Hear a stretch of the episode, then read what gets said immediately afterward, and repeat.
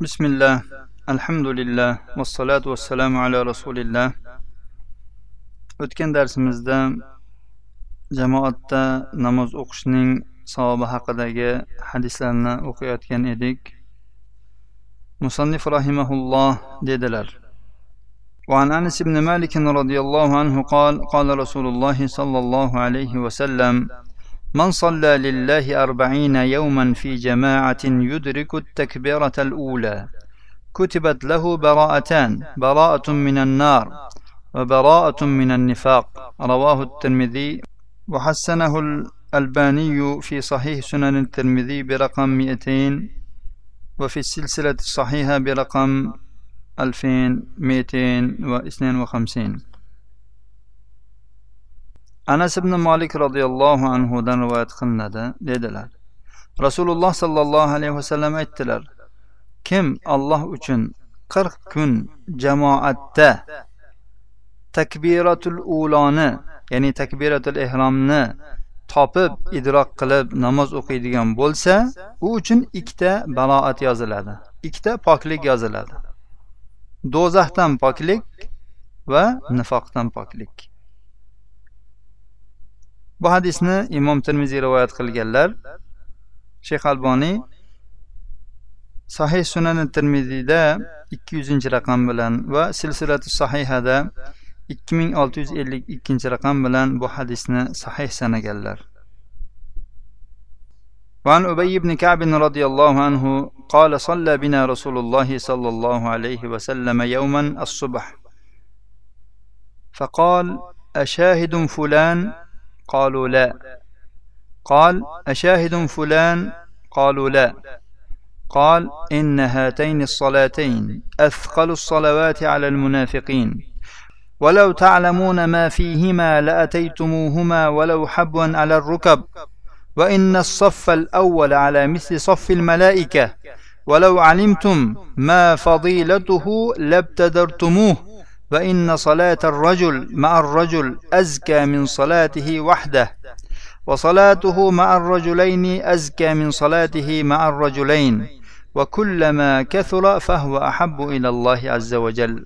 رواه أحمد وأبو داود والنسائي وابن خزيمة وابن حبان. وحسنه الألباني في صحيح سنن أبي داود برقم 518 ubay ibn kab roziyallohu anhudan rivoyat qilinadi dedilar. Rasululloh sollallohu alayhi vasallam bir kuni bizga bomdod namozini o'qib bergach dedilar falonchi bormi yo'q deyishdi. Yana falonchi bormi deb so'radilar. Ular yo'q deb javob berishdi. Shunda aytdilarki bu ikki namoz ya'ni fajr bilan xufton namozi. Munofiqlarga namozlarning eng og'irrog'idir. Agar sizlar bu ikki namozdagi ajr savobni bilganinglarda bu ikki namozga tizzalaringlarda emaklab bo'lsa ham kelgan bo'lardingiz. Birinchi saf xuddi farishtalarning safining mislidadir agar sizlar bu birinchi safning fazilatini bilganingizda unga shoshilgan bo'lardingiz. Kishining boshqa bir kishi bilan o'qigan namozi yolg'iz o'qigan namozidan ko'ra yaxshiroqdir. Uning ikki kishi bilan o'qigan namozi bir kishi bilan o'qigan namozidan ko'ra yaxshiroqdir. Ularning adadi qancha ko'paysa alloh azza va jallaga bu shunchalik suyukroqdir. Imom ahmad abu dovud nasoiy ibn huzayma va ibn hibbonlar rivoyati. Bu hadisni alboniy sunan abi dovudning sahihida besh yuz o'n sakkizinchi raqam bilan e, hasan sanaganlar. Demak namozni jamoatda o'qish bu o'tgan darsimizda aytdik rasululloh sollallohu alayhi vasallam ta'lim bergan sunnatlardan va buning ajri juda ham ulug' bir namozni uyda o'qilsa bir ajr bo'lsa ya'ni bir namoz deb qabul qilinsa jamoatda o'qilsa yigirma beshta namoz deb qabul qilinadi. Rivoyat qilinadi salaf solihlardan bir kishi ma'lum sabablarga ko'ra jamoat namozidan ya'ni mahallasidagi o'ziga eng yaqin bo'lgan masjiddagi jamoatdan kech qoladilar. Masjidga kirsalar jamoat namozi o'qilib bo'lgan. Keyin ikkinchi masjidga borib ko'radilar. U yerda ham o'qib olingan. Keyin boshqa yana bir masjidga boradilar. U yerda borsalar u yerda ham jamoat o'qilib olibdi.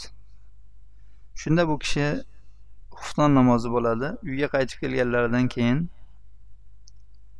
bu namozni yigirma besh marotaba takror o'qibdilar. Ya'ni ana shu ajrga erishay deb yigirma besh marotaba qaytarib o'qibdilar takrorlab. So'ngra uxlaganlaridan keyin tush ko'ribdilar. Tushlarida o'zlari tanigan ba'zi bir birodarlari bilan ot choptirib ketishayotgan ekan. Ular oldinda ekan bu kishi orqada ekan. Har otini qamchilar ekanlar ular aytar ekanlarki otingizni qiynamang otingizni qiynamang. Siz bizga yetolmaysiz. Chunki biz xufton namozini jamoatda o'qiganmiz degan ekanlar. Bu bilan albatta bir hukm e, sobit bo'lmaydi boshqa bo'lmaydi. Bu bir ibrat uchun e, keltiriladigan voqea. Demak namozlarni jamoat bilan o'qishlikka haris bo'lishimiz kerak ekan. Keyingi darsimizda keladi. Rasululloh sollallohu alayhi vasallam juda ham qattiq narsaga azm qaror qilganlar jamoatda kelmaganlar uchun uni inshaalloh kelgusi hadislarda inshaalloh o'rganamiz ثواب من صلى العشاء والصبح في جماعة xufton va bomdodni jamoatda o'qigan odamning savobi قال الله تعالى وقرآن الفجر إن قرآن الفجر كان مشهودا alloh taolo dedi. Fajrdagi qiroat. Fajrning qiroati guvoh bo'lingan qiroatdir. Isro yetmish sakkizinchi oyat. Mufassirlar bu bomdod namozidagi qiroat deganlar chunki bu paytda tungi farishtalar va tonggi kunduzgi farishtalar jamlanishadi namozda. Avvalgi darslarimizda buni o'rganib o'tdik. Bu yerda nimaga endi fajrdagi qiroat deyilyapti? Chunki fajrda qiroat jahriy qilinadi asrda qiroat jahriy qilinmaydi. Shuning uchun bu qiroatni mashhud deyilgan ya'ni farishtalar bunda e, hozir bo'ladilar. وعن عثمان رضي الله عنه قال سمعت رسول الله صلى الله عليه وسلم يقول من صلى العشاء في جماعة فكأنما قام نصف الليل ومن صلى الصبح في جماعة فكأنما صلى الليل كله رواه مسلم وأبو داود والترمذي. ولفظهما من صلى العشاء في جماعة كان كقيام نصف ليلة ومن صلى العشاء والفجر في جماعة كان كقيام ليلة usmon roziyallohu anhudan rivoyat qilinadi. Dedilar men rasululloh sollallohu alayhi vasallamni shunday deyayotganlarini eshitdim. Kim xuftonni jamoatda o'qisa go'yoki u kechaning yarmida namozda qoyim bo'libdi.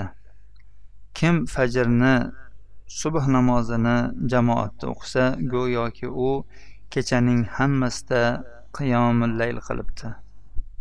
Qoyim bo'libdi ya'ni. imom muslim abu dovud va termiziy rivoyatlari abu dovud va termiziyning lafzlarida shunday kelgan kim xuftonni jamoatda o'qisa yarim kecha qiyom qilgandek bo'ladi kim xuftonni va fajrni jamoatda o'qisa to'la kechada qiyom qilgandek bo'ladi وعن ابي هريره رضي الله عنه قال قال رسول الله صلى الله عليه وسلم أثقل الصلاة على المنافقين صلاة العشاء وصلاة الفجر. ولو يعلمون ما فيهما لأتوهما ولو حبوا. ولقد هممت أن آمر بالصلاة فتقام. ثم آمر رجلا فيصلي بالناس. ثم أنطلق معي برجال معهم حزم من حطب إلى قوم لا يشهدون الصلاة. فأحرق عليهم بيوتهم بالنار. رواه البخاري ومسلم. Abu hurayra roziyallohu anhudan rivoyat qilinadi. Dedilar rasululloh sollallohu alayhi vasallam aytdilar munofiqlarga namozlarning eng og'iri xufton va bomdod namozlaridir fajr namozlaridir.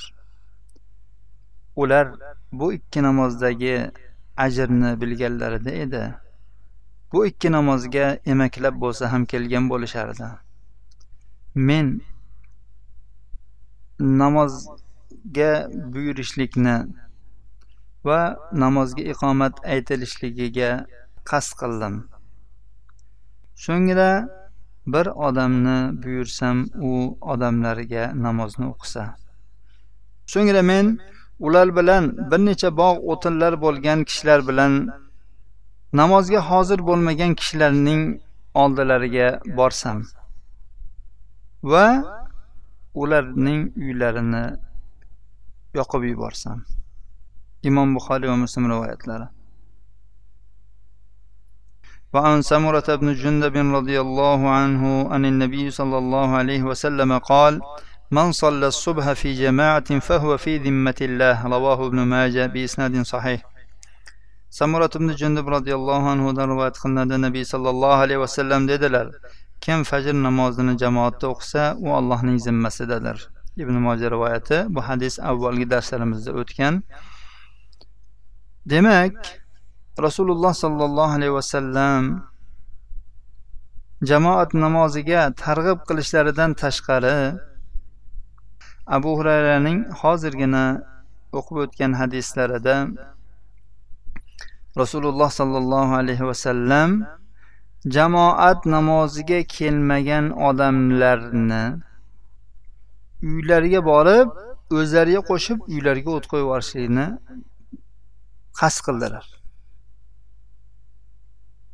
Ya'ni juda ham yomon ko'rdilar. Kim agar men shu rasululloh sollallohu alayhi vasallamga eng yomon ko'rilgan odam bo'laman desa ya'ni munofiqqa o'xshagan odam bo'laman desa jamoat namoziga chiqmasin uyida namoz o'qisin. Chunki rasululloh sollallohu alayhi vasallam aytyapti gapni boshida aytdilarki munofiqlarga eng og'ir namoz fajr bilan xufton dedilar. Bu eng og'iri. Bu degani qolgan namozlar ularga yengil degani emas qolganlari ham ularga og'ir. Alloh taolo qur'onda ularni aytgan namozga ular shu dangasa holatlarda kelishliklarini. Bu ular hamma namoz og'ir lekin eng og'iri xufton bilan bomdod. Nimaga? Bu uxlaydigan dam oladigan vaqt. Ular shu e, shu namoz o'qiganim turaman deydida uxlaveradi. Mana yuqoridagi hadisda o'tdiki falonchi bormi dedilar pistonchi bormi dedilar ikki kishini nomlarini so'radilar. Yo'q jamoatda hozir bo'lmagan. Kim edi ular? Munofiqlar edi. Ya'ni bomdod namoziga kelmagan. Shunda aytdilar rasululloh sollallohu alayhi vasallam bu eng og'ir namoz dedilar. Kim agar ya'ni kimligini qo'yaylik. Har kim o'zini taroziga solsin. U rasululloh sollallohu alayhi vasallam yaxshi ko'rgan odam bo'ladimi? Alloh taolo yaxshi ko'rgan odam bo'ladimi yoki yo'qmi? Nimaga alloh taolo yaxshi ko'radi degan deyapmiz. Yuqoridagi e, ubay ibn kabni hadisda o'tdiki rasululloh sollallohu alayhi vasallam aytdilar e, ikki kishi o'qigan namoz yaxshi uch kishi o'qigan undan yaxshi qancha ko'p bo'lsa adad shuncha yaxshi deyildi. Bu degani uyda jamoat qilsin emas masjiddagi jamoat bu. Jamoat qancha ko'p bo'lsa shuncha savobi ko'p bo'ladi. Bu alloh taologa sevgli bo'ladi. Va rasululloh sollallohu alayhi vasallam yaxshi ko'radilar. Alloh taolo yaxshi ko'rgan narsani albatta rasululloh sollallohu alayhi vasallam yaxshi ko'radilar. Alloh taolo suymagan narsani rasululloh sollallohu alayhi vasallam ham suymaydilar. Rasululloh sollallohu alayhi vasallam boshqa bir holatda falonchini uyini borib yoqib yuboray demaganlar. Jamoatga kelmagan odamni uyini yoqib yuboray deganlar. Birodarlar ya'ni e'tibor qilaylik bu narsaga. Buni yaxshi tushunaylik. Bu bizga bir talozi bo'lyapti. Agar biz namozimizni jamoatda o'qiyotgan bo'lsak alhamdulillah alloh taolo sevadigan rasululloh sollallohu alayhi vasallam sevadigan inson ekanmiz. Agar shunday bo'lmaydigan bo'lsa allohul mustaan.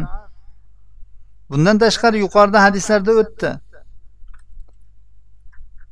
Bu jamoatda namoz o'qigan odam bo'lib ham takbiratil ulosini topgan odamga baroat yozilishligi nifoqdan baroat yozilishi. Biz bu hadislarni har bir so'zini diqqat bilan tinglab diqqat bilan tushunib va buni hayotimizga tadbiq qilishga amal qilishga harakat qilaylik. Alloh subhanava taolo o'zi rozi bo'ladigan va o'zi sevadigan bandalardan qilsin jumlamizni. هذا وصلى اللهم على نبينا محمد وعلى آله وصحبه وسلم.